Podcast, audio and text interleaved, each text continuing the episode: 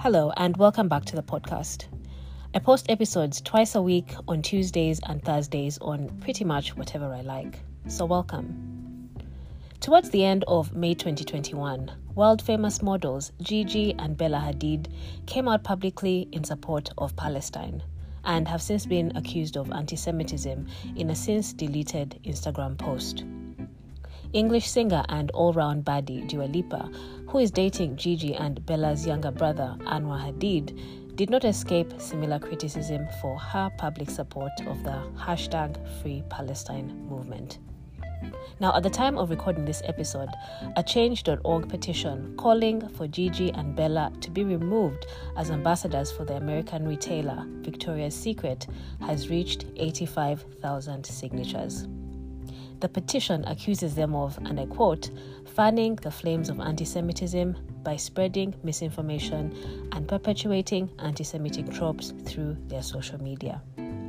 It goes on to say, posting that Israel practices ethnic cleansing, military occupation, and apartheid, and claiming that it is not a country but a land settled by colonizers, is not only historically inaccurate but patently anti Semitic.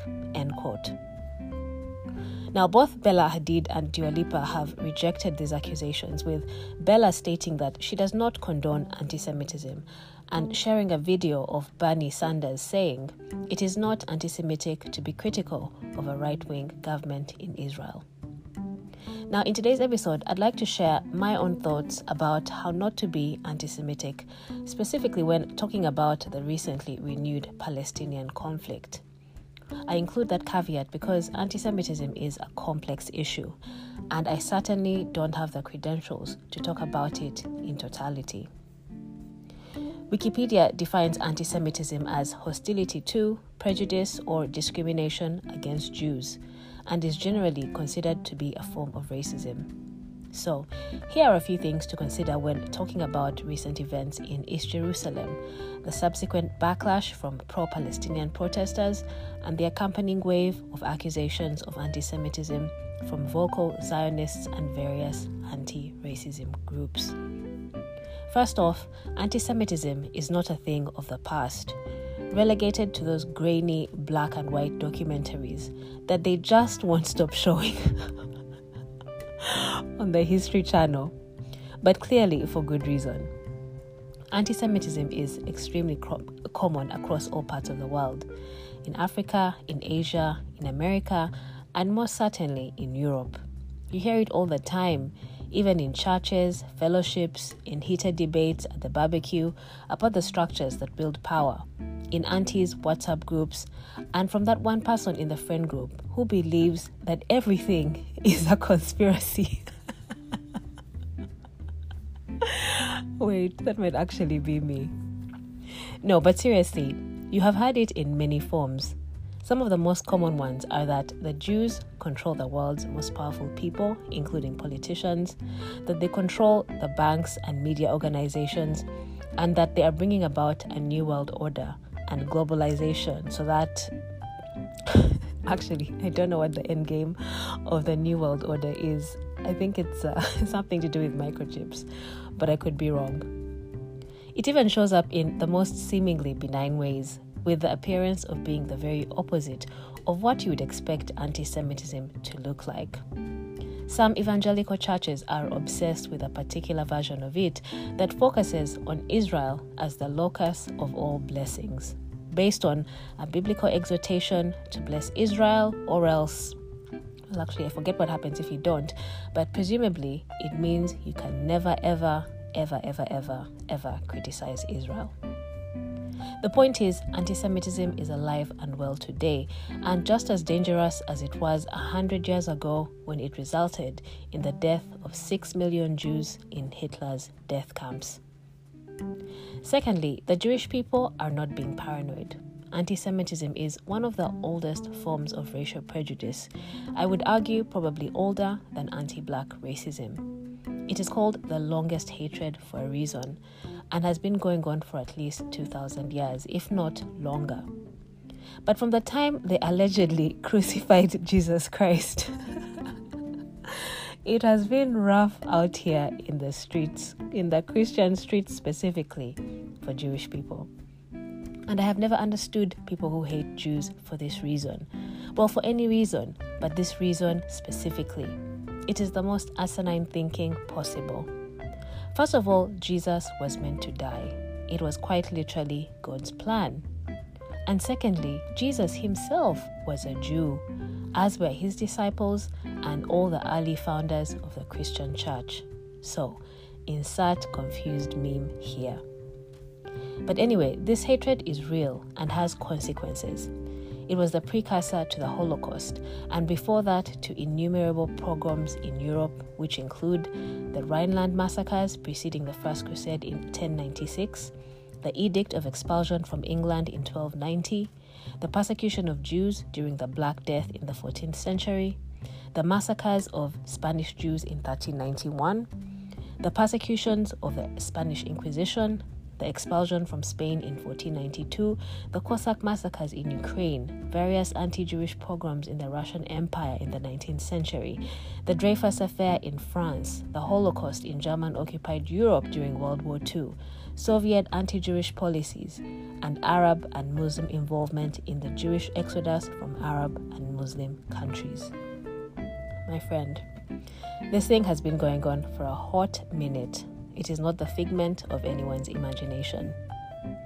Thirdly, consider that Israel as a state has a right to exist. Now, there's a caveat, which is just not as an ethno state, but we'll come back to that. The formation of Israel was an absolute shambles. The Zionists, the Americans, and the British railroaded the Palestinians in 1948 after World War II and dispossessed and displaced hundreds of thousands of Palestinians. It should never have happened, and the Palestinians deserve justice. However, nothing in this life is perfect. You cannot wish Israel away, whatever you think of its genesis or of the Zionists. And I, for one, can understand the desire for a subsection of Jewish people to have a homeland. But back to my caveat this homeland cannot be an ethno state, a country where Jews and Arabs are not equal citizens, as many have said, Jews, Arabs, and Christians lived in relative peace on the Levant before the British and the Americans inserted themselves. It can be so again. So instead of spending billions of dollars on weapons, Israel's allies should take that money and pay reparations to Palestinians and right the historical wrongs that have been compounded decade after decade. But of course, that is wishful thinking but the whole thing will end in tears on all sides. But moving on, it's probably a good idea not to lump all Jewish people together. Israel and Jewishness are not synonymous. There are Jews that do not support the state of Israel. There are many who have marched in solidarity with the Palestinians and rejected the idea of the state of Israel committing war crimes in their name. And of course, there are many who take the opposite view. Jews are not a monolith of uniform belief and conviction, outside of their belief in a right to exist free of hatred.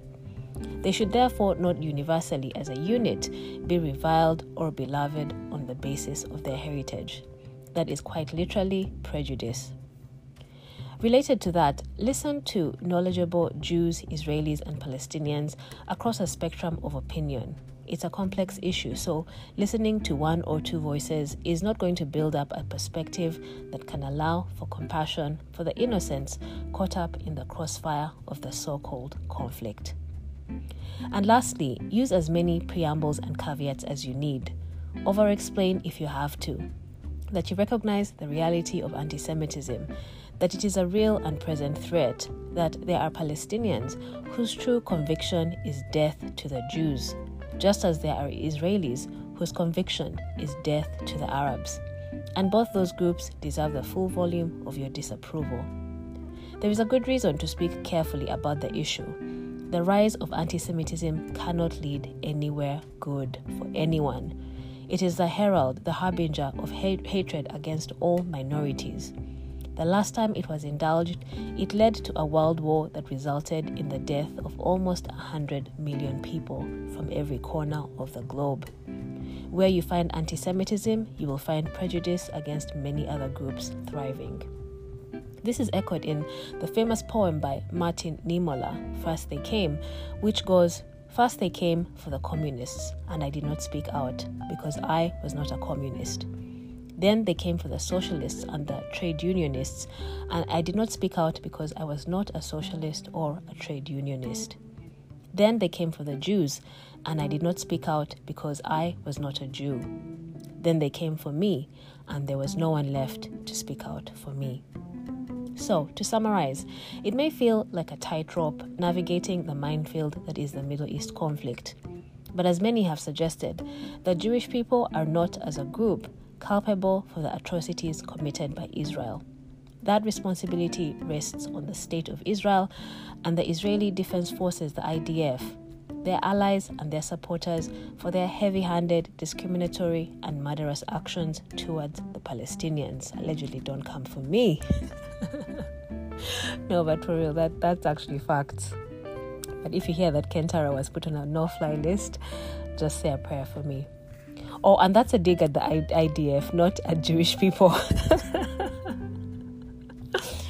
now, I've tried to bring some levity to what is a tragic situation, and, and perhaps that deserves criticism.